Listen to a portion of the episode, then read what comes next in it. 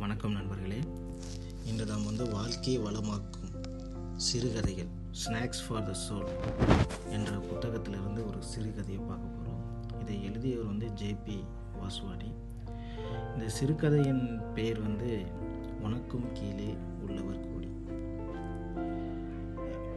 ஒரு நாட்டினுடைய இளவரசர் நன்றாக மிக செல்வாக்கில் வளர்ந்தவர். அவருக்கு என்ன ஆயிடுது? ஒரு நாள் வந்து ஞானத்தை தேடி நம்ம போகணும் என்ற ஒரு ஆவல் ஏற்படுகிறது. அதனால் தனது செல்வாக்கு எல்லாத்தையும் திறந்து விட்டு ஒரு புத்த பிச்சையாக மாறுறாரு. புத்தருடைய போதனைகளை கேட்குறாரு. புத்தருக்கு வந்து ஒரு சீடனாகவே ஒரு மாறிடுறாரு. அங்கே ஆசிரமத்தில் மிகவும் எளிமையான வாழ்க்கை வந்து வாழ்ந்துக்கிட்டு இருக்கார். அப்படி அவர் வாழ்ந்துக்கிட்டு இருந்த சமயத்தில் திடீர்னு அவருக்கு வந்து ஒரு மூட்டு வலி ஏற்படுது. அந்த மூட்டு வலி நாளாக நாளாக அதிகமாயிட்டே இருக்கும் வலி.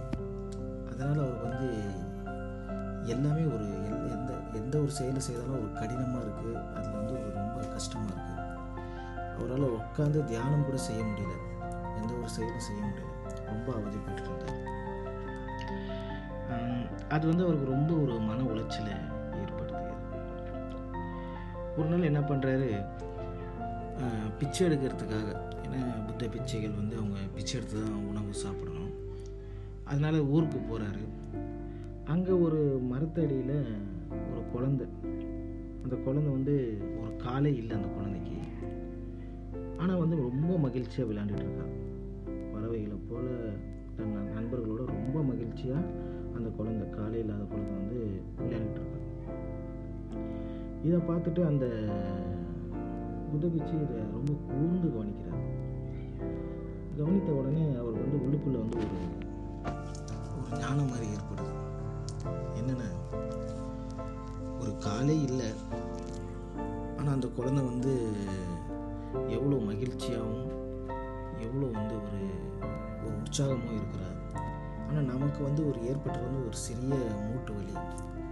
ஆனால் அதையே நினைத்து நினைத்து நம்ம என்ன பண்ணுறோம் நம்மளுடைய வாழ்க்கையை நம்ம வந்து ஒரு நரகமாக மாற்றிக்கிறோம் அப்போது காலை இல்லாத அந்த குழந்தை வந்து எவ்வளோ மகிழ்ச்சியாக இருக்குது அது மாதிரி நம்மளும் வந்து நம்மளுடைய வழிகளை நினைத்து நம்ம வந்து துன்புற துன்புறு துன்பம் படக்கூடாது மகிழ்ச்சியாக இருக்கணும் அப்படின்றது அவருக்குள்ளே ஒரு எண்ணம் வருது. உடனே தான் அவருக்குள்ளே அந்த ஒரு உதயமாகுது ஆகிட்டு அவர் அப்போ அதை அந்த எண்ணம் ஏற்படும் போதே அவருக்கு என்ன ஆயிடுதுன்னா இந்த வலி கொஞ்சம் கொஞ்சமாக நீங்கிடுது. உடனே அவர் திரும்பி வந்து அந்த ஆசிரமத்துக்கு போயிடுறாரு அப்புறம் அவருடைய அன்றாட வேலைகளை வந்து அவர் சுலபமாக செய்கிறாரு தியானம் பண்ணுறாரு அந்த வலி வந்து ஒரு பெருசாக வந்து அவர் வந்து எடுத்துக்கல. அது மாதிரி தான். அதனால் நம்ம இந்த கதையிலேருந்து என்ன தெரிஞ்சுக்க வேண்டிய விஷயம்னா நமக்கும் கீழே உள்ளவர் கோடி. நினைத்து பார்த்து நிம்மதி தேடு. அந்த மாதிரி இந்த கண்ணதாசன் வரிகள் மாதிரி நமக்கு கீழே இருக்கிறவங்கள நினச்சி நம்மளுடைய கஷ்டம் அவன் நம்மளுக்கும் கீழே எவ்வளோ பேர் கஷ்டப்பட்டு இருக்கிறான் நம்மளுக்கு கடை ஏதோ ஒரு கடவுள் இந்த அளவுக்காச்சும் நம்மளை வந்து நல்லா வச்சுருக்காரு அப்படின்ற ஒரு எண்ணத்தோடு இருந்தால் நம்ம வாழ்க்கையில் என்றைக்குமே வந்து நம்மளுக்கு மகிழ்ச்சியாக தான் இருக்கும். நம்ம வாழ்க்கை மகிழ்ச்சியாக இருக்கும் அப்படின்ட்டு சொல்லி இந்த கதையை முடிச்சுக்கிறேன். நன்றி வணக்கம்.